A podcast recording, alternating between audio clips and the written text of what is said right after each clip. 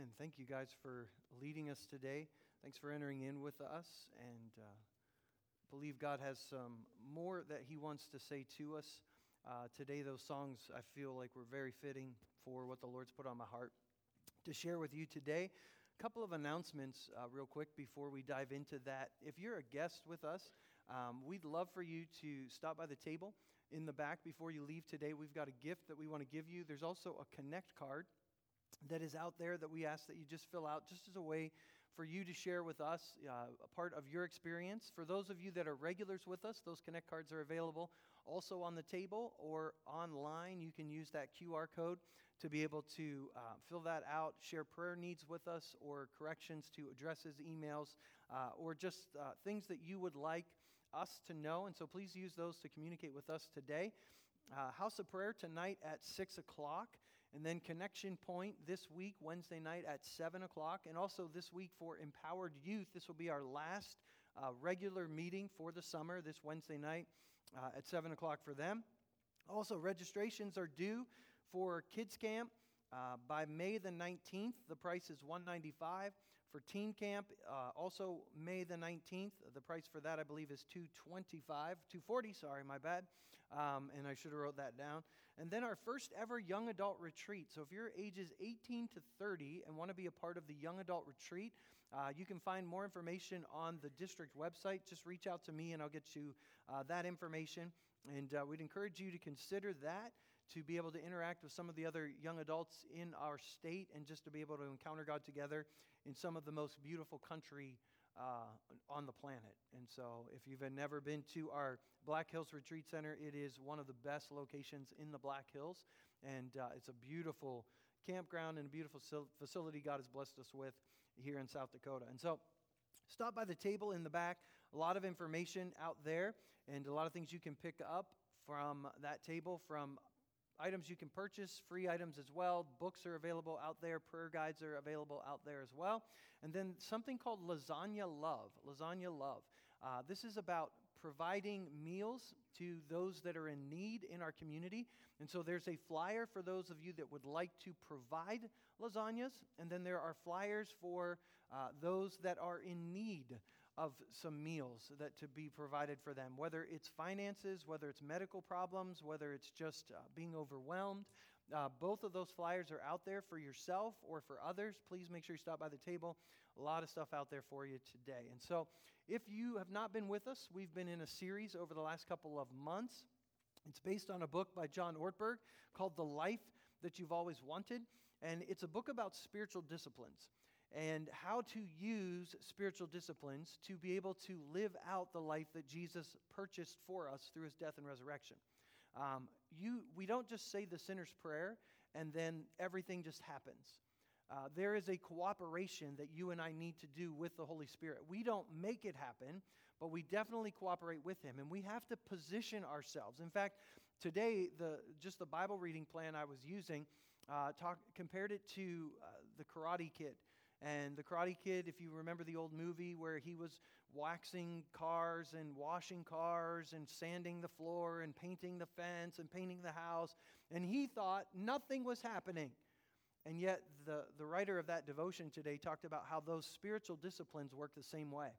We use them knowing they're producing fruit in our lives, and we don't always recognize it in the moment. But then when we find ourselves in a situation where we used to react this way and we react a different way, we realize that those spiritual disciplines were doing their work in us all along to bring out the fruit that God has produced in our lives. And so, I actually shared that one on my Facebook page today, so if you want to read it, you're more than welcome to. Very fitting with uh, the John Ortberg book that we've been reading. In fact, there's a Dallas Willard quote in it that I've shared over the last couple of weeks. But we are in chapter 10, and this is called A Life of Freedom. We started it last week, and it's about freedom from approval addiction, freedom from the, the thoughts that bombard us, what other people think of us, or how we even think other people think of us, and how to break out of that life. And last week we talked about how to recognize that, how to break out of that, and um, shared some practical things from the chapter. We talked about the practice of secrecy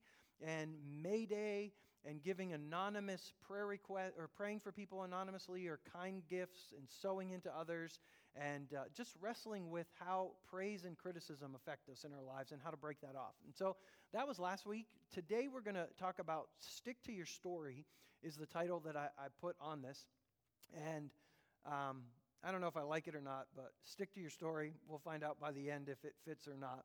But I believe God is writing a story for every single one of us in this room. Um, he's actually writing a story for our, our world, and He has always been writing this story, and He has always been inviting partners to partner with Him. So it's not like God's just writing our each individual stories. He's writing His story, and He's inviting each of us to play a role in that. So maybe it would be better to say, stick to your role instead of stick to your story because it's his story. But yeah, now I'm just overthinking it. So, John chapter 21. John chapter 21, Jesus is with his disciples for the first real conversation that's been recorded um, after his death and resurrection.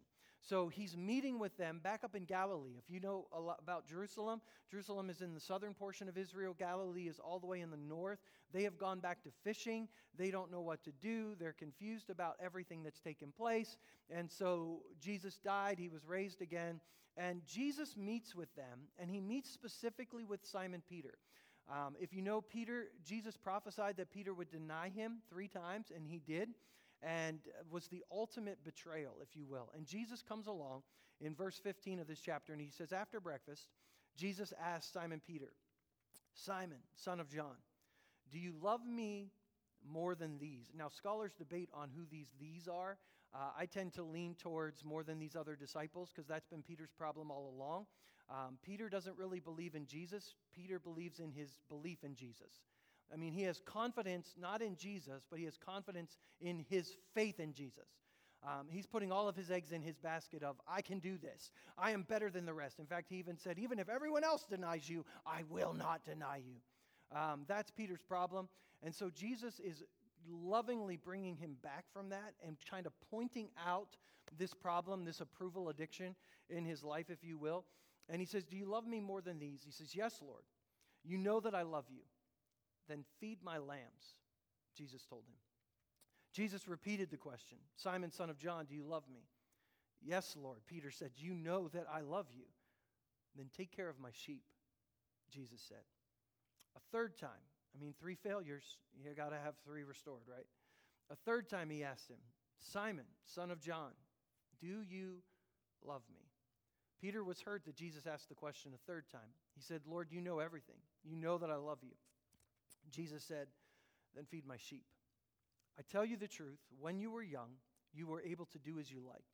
You dressed yourself whenever you went wherever you wanted to go. But when you are old, you will stretch out your hands, and others will dress you and take you where you don't want to go.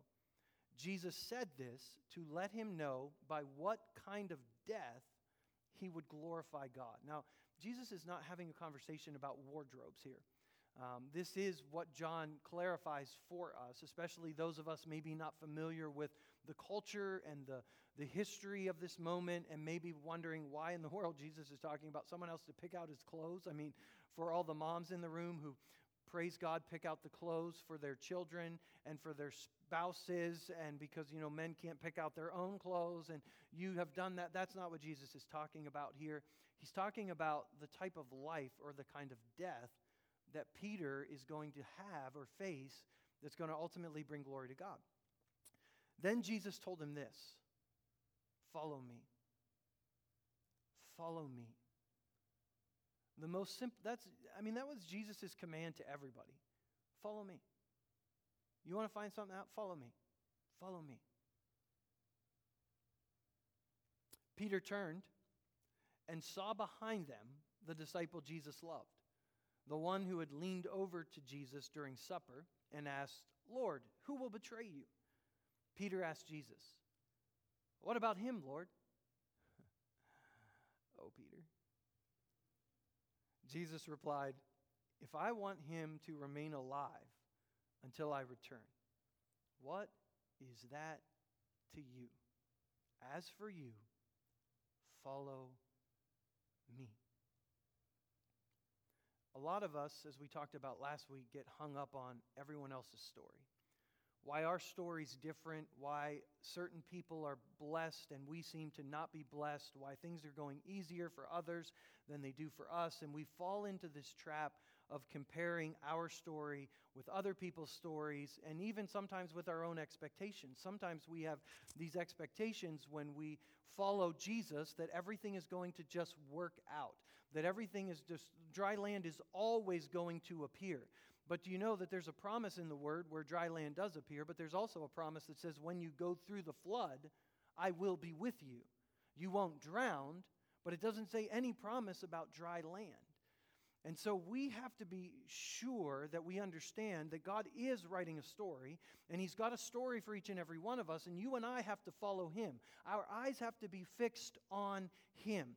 We cannot look to the left and to the right I did that right. Uh, sorry, I just got confused for a second. But we have to keep our eyes on Him. We can't let what other people are experiencing or not experiencing, or what we aren't experiencing that we think we should be experiencing, keep us from just following Him.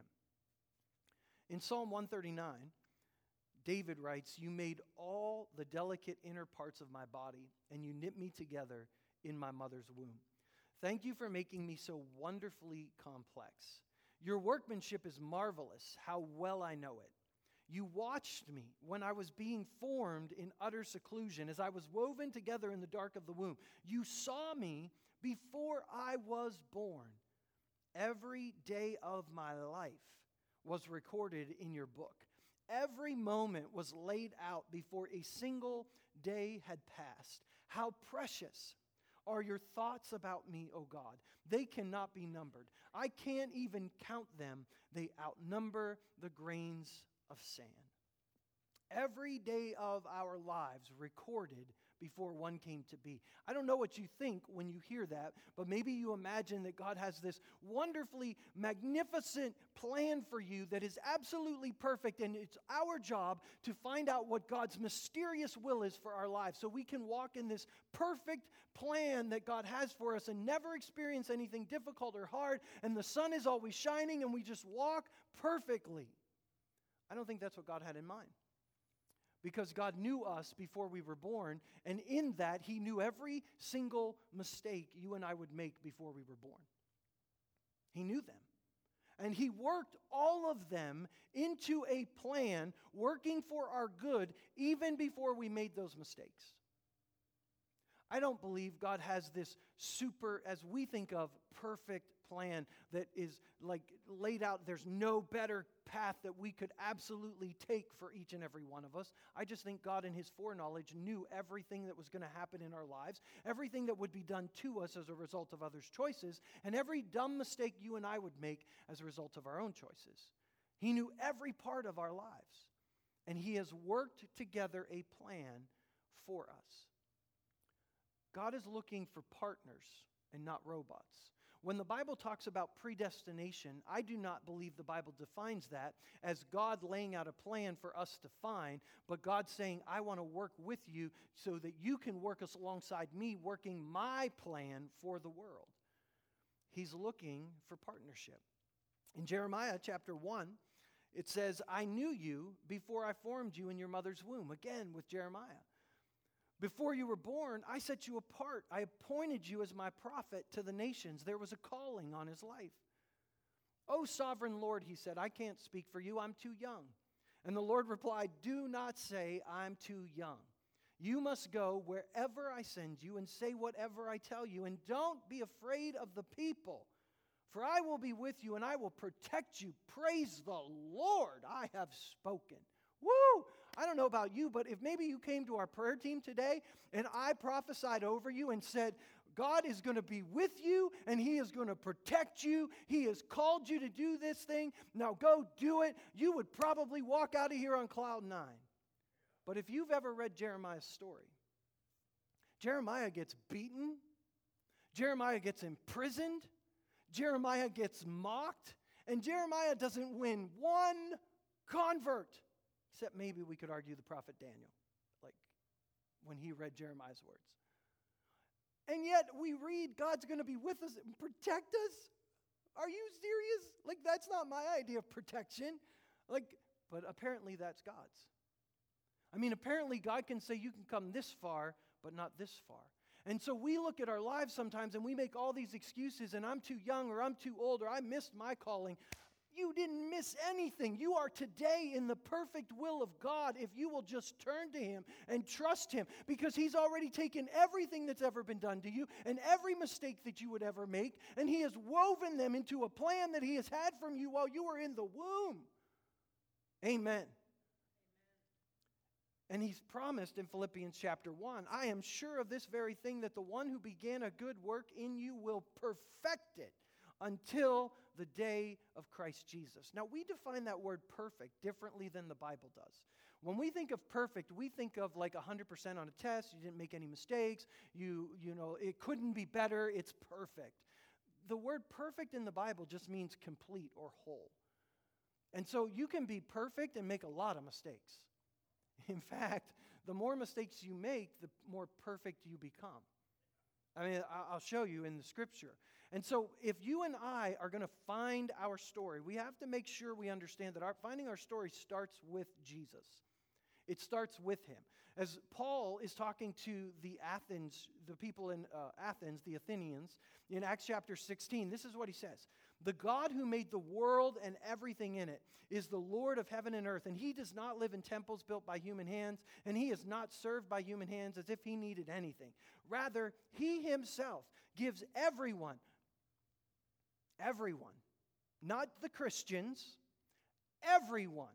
Life and breath and everything else. You don't even have to believe in Him to receive His mercy because you have breath today because He's given it to you.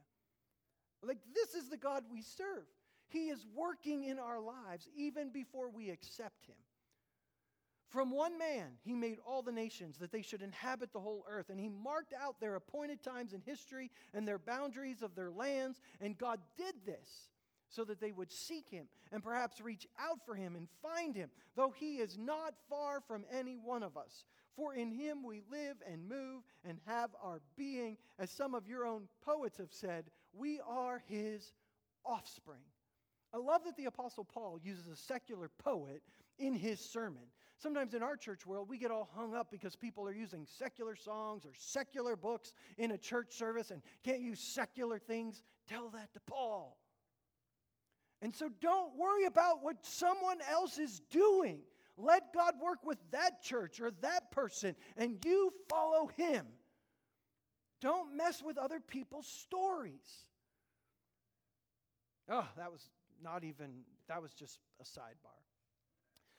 God has been revealing himself through creation, and he reveals himself. He's kind to the ungrateful and the wicked. And our story starts by coming to Jesus, by acknowledging our need of him, by acknowledging that we went our own way, that we sinned, that we need him, that he came for us, that he died in our place, that he rose again to put his spirit in us so we could have life and join him in living out our story in God's story as it unfolds right now and we commit to follow him no matter what that story does. But our identity has to be rooted and secure in who he has made us to be.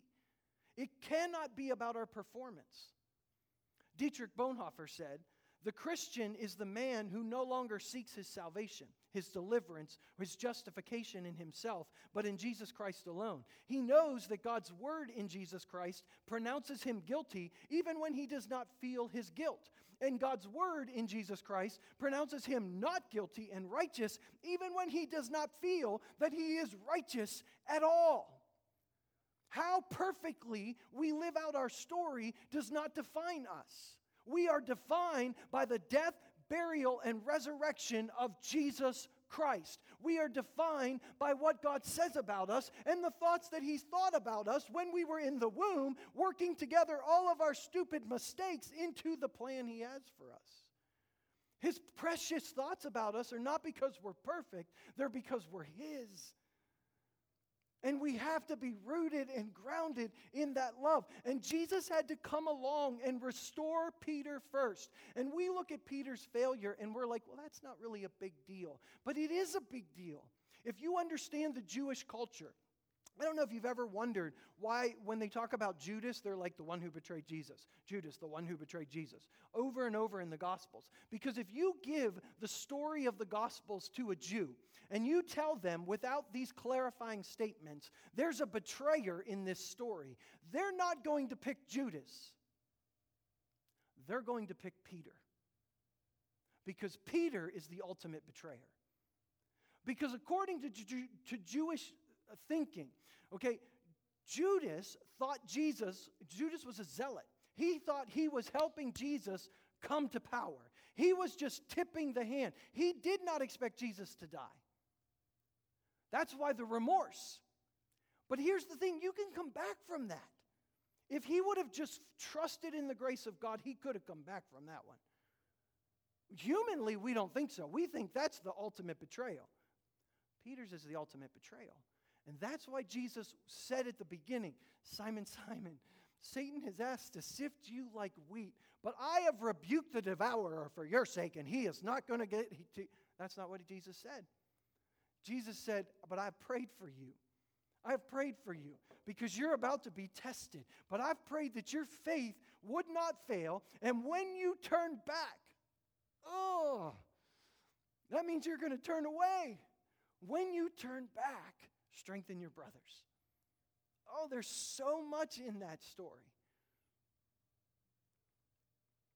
Even if everyone else deserts you, Peter says, I'll never desert you. And Jesus comes alongside and he's doing the same thing to us. You have to let go of comparisons. We have to let go of our expectations of what we expect our life to be like. Because when we follow Jesus, we expect that we're going to always get the promotion. When we follow Jesus, we expect that there, there's always going to be enough money for anything we want. We expect that we're going to get bigger and better because that's the way our culture looks at things. The culture thinks about going up as higher. But in the kingdom, if you want to go higher, where do you go? Down. Down is up in the kingdom. And we know this. But man, does, is it hard when we're in the throes of it when our life is not going the way we expected because of the way we were mistreated or the way someone spoke about us, they lied about us, and we feel like we have to set the record straight. If you try to, to write your own story and set your own record straight, you'll have to do it for the rest of your life. But if you keep silent and you let God speak on your behalf, you will never have to defend yourself. Ask David, the man after God's heart. If he's done with me on the throne, I'll walk away. And he did. And Saul fought for what he couldn't cling to. He tried so hard and he lost it all. And David held it with an open hand and said, If he wants it, he can have it. And the Messiah came in the line of David. I mean, I know God wants to bless and I know God wants to restore, but I wonder sometimes because we look at missionaries that give their lives overseas, and if their blood was not spilt in the land where they went, there would not be a church where there's a church today. And why does one person have to sow in blood and one person gets to reap a harvest that they didn't sow anything into? I don't know. You follow me. In Romans chapter 12, the Apostle Paul says, I urge you, brothers and sisters, in view of God's mercy. Do you know the mercy of God is us not getting what we deserve? I mean, you and I never have gotten from God what we deserve. Never. No, no, none of us have. Instead, we get His goodness, we get His mercy, and we get His grace. So, in view of God's mercy, offer your bodies as a living sacrifice, holy and pleasing to God. This is your true and proper worship. Do not conform any longer to the pattern of this world, but be transformed by the renewing of your mind. Do not be conformed. Do not conform to the pattern of this world, but be transformed by changing the way you think ultimately. Now, when we read that, most of us tend to read the pattern of this world as like bad things or sinful things. But the pattern of this world is that if you're, if, if you're blessed, that means you, you have everything you need. If you're blessed, you're not sick. If you're blessed, you have all the money you need. If you're blessed, you get the promotion at work. If you're blessed, you get the right parking place. I mean, that's what it means to be blessed in our culture. And that's something that has to be broken off and renewed. Because you can be blessed and get the last space. In fact, the one that's last in the kingdom is first. And this is why some of us can't embrace our story. And we can't embrace what God is doing in our lives because we feel like we haven't gotten what we deserved or what we were owed or we got passed over because of something that either we did. We can't let go of our own mistakes or we can't let go of the hurts of what someone else has done to us. But I promise you, God has already worked them into your story and He has a way out if you just trust Him. Then you will be able to test and approve what God's will is His good his pleasing, and his perfect will. I don't believe the Apostle Paul is talking about three different types of the will of God. I believe he's describing the will of God with three different terms. God's will is good, it's eternally good. And good, uh, by definition, for us, again, is not always the best. He's working for our good, our ultimate eternal character, nature. All of that, God is working out in our lives all the time good. It's pleasing, meaning it's according to God's will, according to God's design, for God's glory. That's pleasing. And it's perfect. And we've already talked about that word perfect. It doesn't mean that there's this perfect no better way mistake. For some of us, we feel like our life has been this long sh- journey and we could have gotten from here to here, but no, we did all this and we're like, oh, these mistakes, and we live with regret and confusion and fear. And God's like, I brought you that way. And does that mean God authored the pain you've experienced? No. He knew about the pain you would experience. He knew about the choices that your parents would make or your friends would make. He knew about every betrayal. He knew about every hardship. He knew about your mistakes, and He's woven them together to get you where you need to be. And so today, today, when you turn to Him, you are in the good, pleasing, and perfect will of God today. We look at it as if the perfect will of God is out there, that I got to get to it. It's today. Because you've been called to walk a journey with Him. He is not about destinations, He is about journeys. You have been called to be in relationship with Him and follow Him. So today you are in the perfect will of God as long as you continue to follow Him, to trust Him. Too many Christians cannot accept that where they are is God's perfect will. No, no, no, Pastor. God's perfect will is my healing. Uh, that may be tomorrow. But today, you are in the perfect will of God today. Every day was written in his book before one of them came to be. And this is not an excuse for us to receive God's grace in vain and to live flippantly. And so, oh, it just doesn't matter how I live because the scripture tells us make every effort, seek him with your whole heart. You've got to be diligent. All of those things are still there. We're just not defined by the performance of them. We're defined by who he says we are. And this is what the Apostle Paul means when he says in Philippians chapter 4 I have learned to be content in any circumstance. I have experienced times of need and I have experienced times of abundance. In any and every circumstance, I have learned the secret of contentment. Whether I go satisfied or hungry, whether I have plenty or I have nothing, I am able to do all things through the one who strengthens me. That is not a verse that you're supposed to cut out and put on your wall and think you can accomplish anything anything you set your mind to. That means you can live out the perfect, good, pleasing will of God today, no matter what situation you find yourself in, no matter what thoughts are bombarding you, no matter what other people are saying about you, no matter what you're experiencing. You can live in the good, pleasing, perfect will of God because He's strengthening you today to do it. Ooh, that's some good stuff. And I don't sit here today, someone that says, oh, you know, I have it all together. Come up here and join me where I have it all together. Because just like you, I wrestle with whether or not I'm being obedient to God, whether or not I'm in the will of God, whether or not I, I've even, I can even hear God. And I struggle with it all the time. I struggled with it just these last several months. I promise you, it doesn't always get easier. We still have to take thoughts captive and we still have to trust Him. When I took the role of lead pastor here, I had been the youth pastor here for 18 months. And in my brain, this church had a, had a story, it had a past, and it was a difficult past. It had, had, it had had some splits, it had some difficulties, it had some financial problems, it had a lot of stuff. And some people back in the day didn't like me to talk about it because they were like, don't tell other people about the problems. Uh, you find me a church that doesn't have a past, and I'll, I'll find you the past. Every church has their issues um, because it's full of people and people have issues. Hmm? Yep, sorry if you didn't know that, but it, they do. And so I thought in my young 21 year old, 22 year old brain that we just needed this seasoned leader to come in and just lead this congregation and just be able to bring things in line. And I was meeting with a mentor of mine who was here to speak to our youth group at Burger King. And he looked across the table at me and he said, I don't think at all that's what this church needs. He said, I feel like this church needs someone that's just willing to stay put and willing to grow with them. He says, I think you're the guy. And I just chuckled like that, and I'm like, I don't know anything. Like, I, I'm in youth ministry. I don't know how to be a pastor. I don't even want to be a pastor.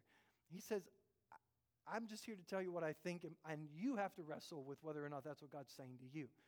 Surprise! Six months later, I did feel like that's what God was saying to me, and I, with fear and trepidation, took the position 24 years ago. And over the years, I've wondered when do I leave?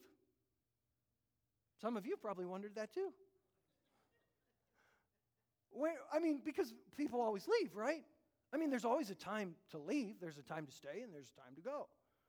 And so I, have always wrestled with, well, you know, am I overstaying? Should I still be here? I mean, because I, the church is the same size that it was when I came. I mean, 24 years. Like, is this really all? I mean, someone else could do this better than I could. So maybe, maybe I missed it. Maybe I missed the time that I was supposed to leave. And I promise you, on difficult days, it always feels like it's time to leave. And there have been difficult days because there, I remember there was a, a, time where someone asked me for some advice, and I gave them advice that I thought was right, that I had prayed into, and it was not the advice they took. They took some other advice, and it strained our relationship. Didn't sever it, it strained it. And it, everything has seemed to work out for them. And so I've wrestled with did I give them bad advice? Like, what kind of pastor am I? Maybe I should have, like, maybe I shouldn't have said what I said. Do I even know how to hear God? And one day I remember, and it's not like I sit around all the time, okay? Please don't feel like I'm, like, I'm just giving you some highlights here or lowlights. Um, and so I'm like wrestling with God, like, how, how did I miss it? And he said, What if what you said to them was actually what helped them take that decision more seriously. Are you okay with that? And what if they never even recognize it? What if I'm, I'm the only one, God, who recognizes that what you said was needed to keep them on the, the path that they're on? Are you okay with that? Well, yes. But no, I mean, I want to be known as the guy that gives good advice. I don't want people to be like, well, that guy doesn't know how to give advice. That's what we wrestle with. That's what you wrestle with. All the time, people are like, I feel like I married the wrong person. Not possible because the person you married is the person that God knew from the beginning you would marry. I feel like I, I missed God's call on my life. Not possible because God knew every bad mistake and decision you would make all along the way. All you've got to do is come to Him and say, God, I'm ready. Whatever it costs, whatever you want me to do, however I need to humble myself, that's what I'll do. God's will does not always mean promotion or position or more money or easy road or no difficult circumstances or that you won't get wounded by others or that your path will not be littered with mistakes that we've made ourselves. I know this God is always at work and seeds are always growing. That's what I know. God is always at work, and seeds are always growing. And we have to wrestle with our own thoughts and our own feelings and our own disappointments and our own confusions and even our own successes.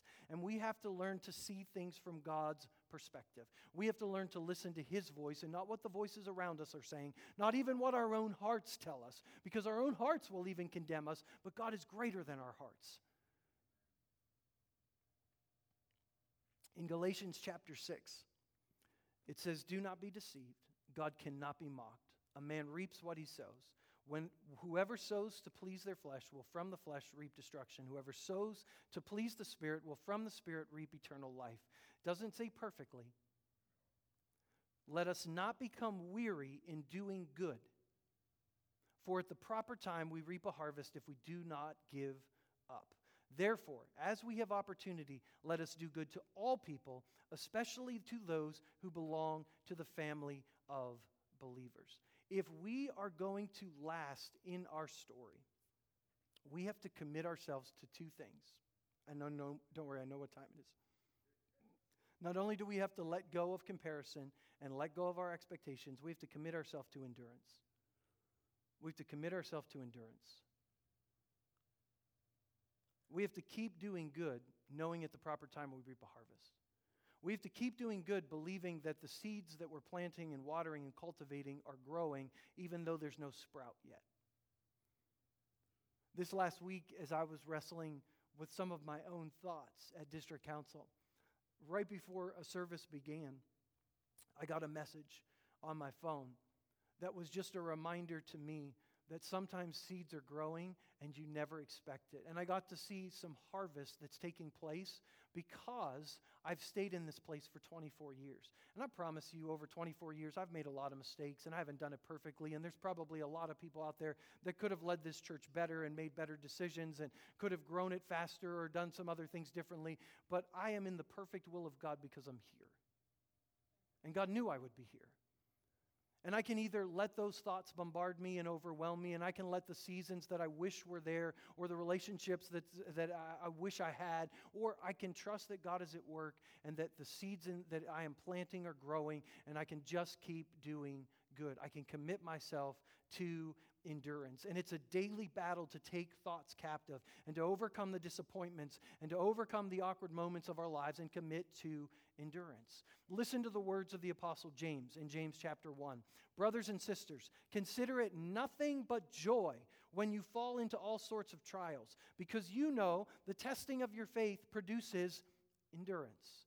And let endurance have its perfect effect so that you will be perfect and complete, not deficient in anything. It's overcoming sometimes what other people have done to us, and it's overcoming what we've done to ourselves, and even being able to admit we're our own worst problem. Some of us are blaming other people and other circumstances and, and all of the things that have happened in our lives. And guess what? None of that is keeping us from the good and pleasing and perfect will of God. Sometimes we're our own worst problem. In 2 Corinthians chapter 4, we are pressed on every side by troubles. Huh, that's an encouraging word. But we're not crushed. We're perplexed, but not driven to despair. Pastor Tom, help me. I'm so perplexed. I, am, I must not be in the will of God. Really? The Apostle Paul says you'd be perplexed. Don't let your perplexed drive you to despair. You're in the will of God. We're hunted down, but we're never abandoned. We get knocked down, but we're not destroyed. Romans chapter 8, we know that God causes everything to work together for the good of those who love God and are called according to his purpose. Peter had to endure, and Jesus prepared him for it. But he had to be focused on following Jesus, not looking to the left, not looking to the right, but following Jesus and trusting that God was at work. But here's the thing we cannot just be committed to endurance, we have to be committed to personal growth. We have to be committed to personal growth. Endurance without personal growth is stagnation.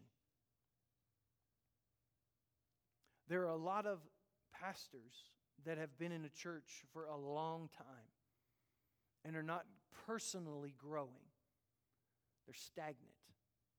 So, endurance alone is not enough. And I don't want to be someone who just endures, I want to be someone who grows. In 2 Corinthians chapter 1, the apostle Paul tells us that these trials and difficulties in our lives are used to promote great growth in our lives. Listen, all praise to God the Father of our Lord Jesus Christ. God is our merciful Father, the source of all comfort. He comforts us in all of our troubles so that we can comfort others. when they are troubled, we will be able to give them the same comfort God has given us. So how are we and how are we able to comfort those around us who need comfort? Well, we have to put, be in situations where we learn to receive comfort from the Lord because we can't just give them comfort from ourselves. We have to give them the comfort we've experienced. But most of us, when we get in hardship, want just other people to be our comfort, and we don't recognize that God in these moments wants us to learn to receive from Him.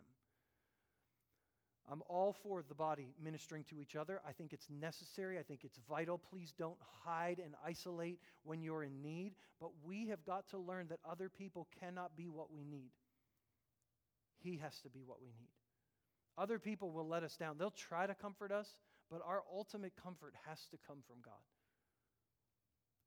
When we ourselves are comforted, we will certainly comfort you, the Apostle Paul says. Then he goes on to say in verse 6 Then you can patiently endure the same things we suffer. We are confident that God has, that as you share in our sufferings, you will also share in the comfort God gives. We think you ought to know, dear brothers, about the trouble we went through in the province of Asia. We were crushed and overwhelmed beyond our ability to endure, and we thought we would never live through it. In fact, we expected to die.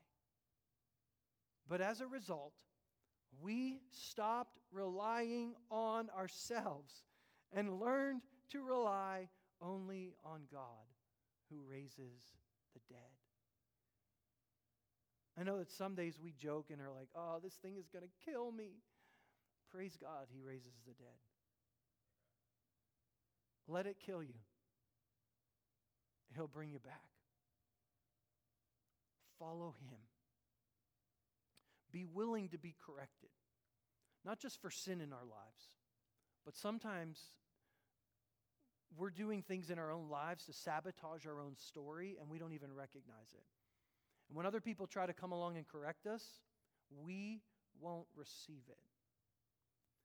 Peter had to learn this. We're told a story, not by Peter, but by Paul in Galatians chapter 2. When Peter came to Antioch, Paul says, I had to oppose him to his face, for what he did was very wrong. When he first arrived, he ate with the Gentile believers who were not circumcised, but afterward, when some friends of James came, Peter wouldn't eat with the Gentiles anymore. He was afraid of criticism uh, from these people who insisted on the necessity of circumcision. And as a result, other Jewish believers followed Peter's hypocrisy, and even Barnabas was led astray by their hypocrisy. When I saw that they were not following the truth of the gospel message, I said to Peter in front of others, Here's a question Who does that for you? Who calls you on your behavior? If nobody, find somebody and say, Would you call me out when I need it? Would you point out where I need to grow? Will you challenge me? Because I promise you, every one of us in this room, every person listening online, every one of us needs corrected. We do. And it's not always sin. Now, we have to learn the difference between accuser and, and advocate. Okay? Let me sum it up really quick this way. Because accusers and advocates sometimes say the same words, they just say them from different places. Accusers will say things from a distance, but advocates will say it up close. An advocate will be someone that will help you carry it out in your life. An accuser is someone who speaks from a distance and wants to define you by it. Jesus stands before the Father making advocate. He's advocating for us. He may be pointing out our flaws and our weaknesses and our mistakes, but he's calling them out. The enemy is our accuser, and he stands making accusation, defining and condemning us by those same weaknesses. In Hebrews chapter 12, the writer of Hebrews says, My son, don't make light of the Lord's discipline and do not lose heart when he rebukes you. Because the Lord disciplines the one he loves, and he chases, chastens everyone he accepts as a son. Endure hardship as discipline. God is treating you as his children for what children are not disciplined by their father. Kingdom minded people love discipline, we love correction. Because we're rooted and grounded not in our performance, in the identity that Christ speaks over us. And so when people point out our mistakes and our flaws, we can correct them because that's not who we are, it's what we do. This is why it's so important that our identity be rooted and grounded in Him first. So that when people correct us, we can receive it. We endure hardship as discipline. It does not say that hardship is discipline. It does not say that you're experiencing what you're experiencing in your life because God is angry with you or God doesn't like you or because God is, is trying to punish you in some way. It says you're experiencing hardship in your life and you can either view it as discipline or you can have a pity party and you can let it destroy you. The apostle, as he writes to us, says, See it as discipline, commit to endurance and to growth. And so this morning, I hope that you find your story. I hope that you find your story. In fact, for, for this, these last few moments, here's what I want you to do. I just want you, where you are in your seat, where you are at home, I want you to just close your eyes. And I want you to, I want you to think about your story. I want you to you imagine yourself. I, I want us to go all the way back and imagine us in the womb. We've all seen pictures of babies in the womb. And I want you to see yourself there because that's where your story began. And I want you to see God in this picture. And I don't know what God looks like, and I don't know what you need him to look like right now, but I want you to see God looking at you in the womb. And I want you to see him thinking precious thoughts towards you, writing in his book. And I want you to understand that he's writing in your book all of the betrayals that you're going to experience. He's writing in your book all of the shameful things that you're ever going to do before Christ and after. He's going to take all of those things and he's writing them in his book and he's smiling. Not because he wants you to experience that pain, but he knows how he can use it to mold you and shape you and get you into his story, and he delights over you. And all along, he's been writing your story. And in those moments when you've experienced betrayal and hurt and disappointment, and in those moments when you've been covered in shame and tears have fallen, he promises that he collects every single one of those tears in a bottle and He uses them to vindicate us. He's fighting for you today. And I know that some days it doesn't feel like it. Some days it feels like everything is against you. You got passed over for that promotion at work, and you know you're far more qualified than the person that got the promotion. You've been carrying around a lot of baggage about things that people have said about you ways that they've tried to sabotage your life. You've been carrying around disappointments, wondering why other people get to experience this and this is your life. And I want you to hear Jesus.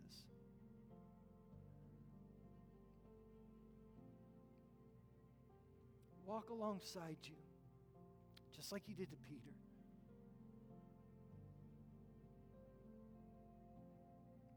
And say, I'm with you. And I'm going to protect you. But you can't compare your story with someone else's.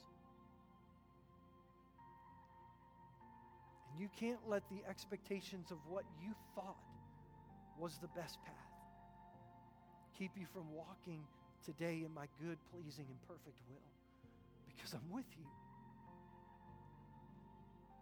And I know you feel covered in shame and guilt and condemnation today. But if you'll come to me, I'll take that off. And I'll cover you with my glory.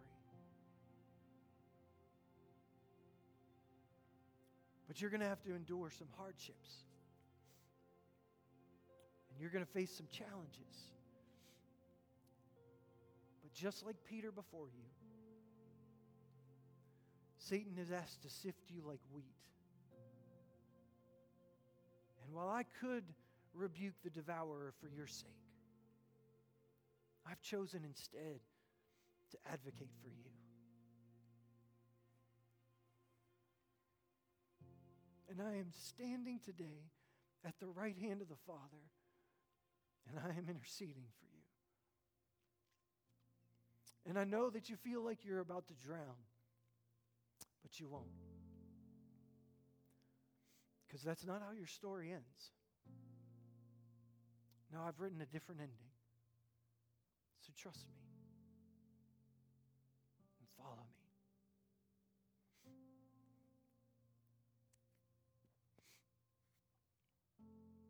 If you're in the room today and you've never had a moment where you've come to Jesus, you're watching online and you've never acknowledged your sin, you've never acknowledged that you need Him, you've never believed that His death was on your behalf, and you've never answered His call to just come and follow. But today you recognize, you hear His voice, you hear Him saying, Come.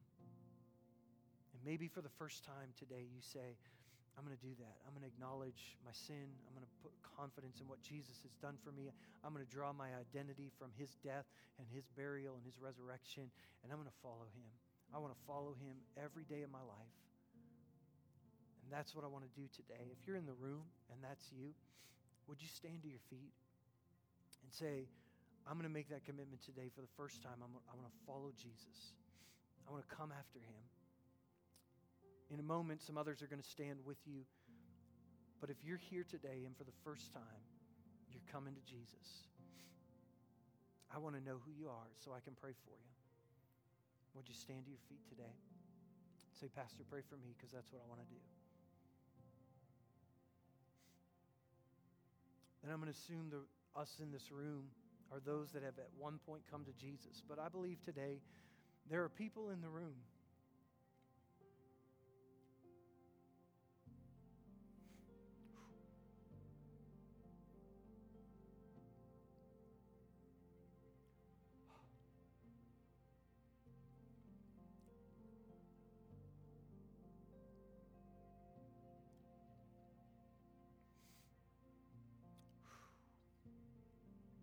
feel like there are people in the room that need to experience restoration.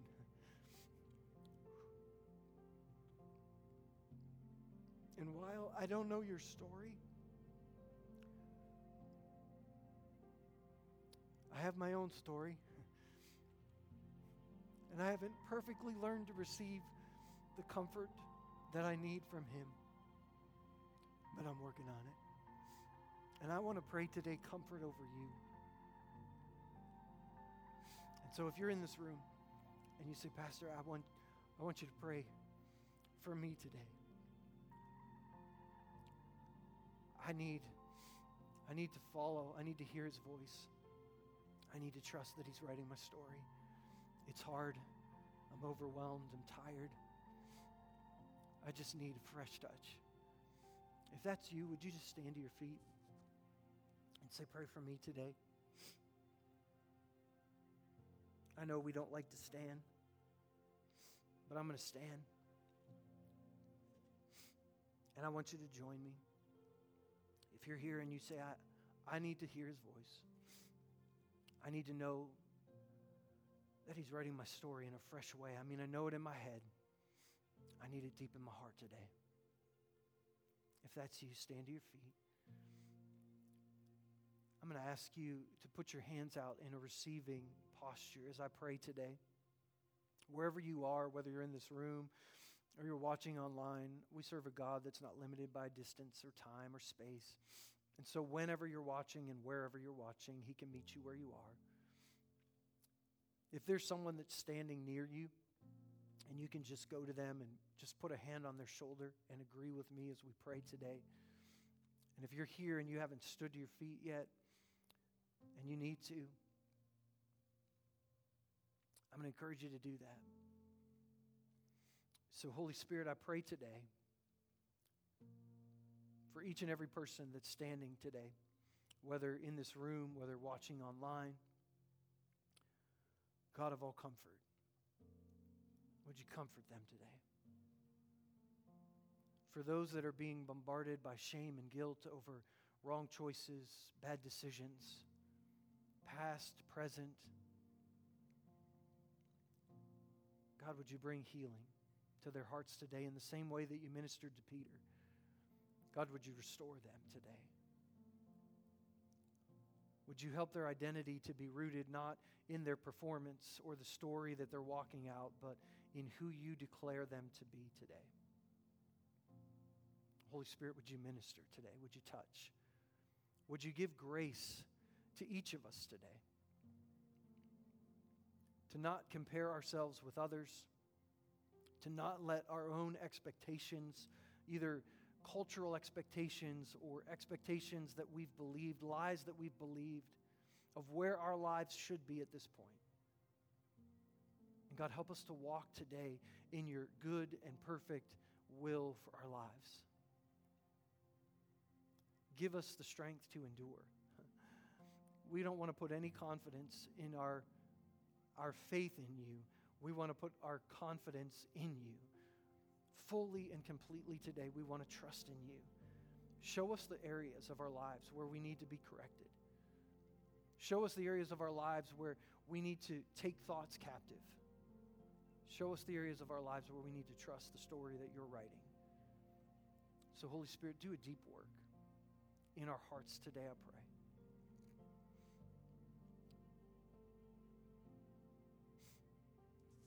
I'm going to ask the rest of you, if you would, just to stand with me. As we get ready to dismiss, I just want to pray a blessing over each and every one of us today because I promise you, if you're not experiencing hardship today, if things are going well in your life right now, I promise you at some point in your life, you're going to experience something that's greater than your ability today to trust. And God is going to stretch you and He's going to grow you. And in those moments, I pray that He gives you everything that you need to walk through that. And so, if you'd put your hands in that receiving posture and just allow me to pray that blessing over you today. So, God, I pray for the secret of contentment today for each and every one of us. God, whether in plenty or in lack, God, whether we are experiencing joy or we're experiencing hardship and despair, we know that we can do all things through you who gives us strength. So give us the endurance that we need. Father, I pray your blessing over this body today. Would you bless them and would you keep them? Would you cause your face to shine on them? Would you lift up your countenance upon them and give them peace? And Lord, would you be gracious to them? I pray it in Jesus' name. Amen. Amen. Thank you for um, staying a little bit late today. Uh, I knew we would go over a little today, but uh, I felt like this is something the Lord wanted to really imprint into our hearts. Uh, I encourage you to stop by the table out in the back before you leave today uh, for the information that's out there. Offering baskets are there as well. God bless you as you go today.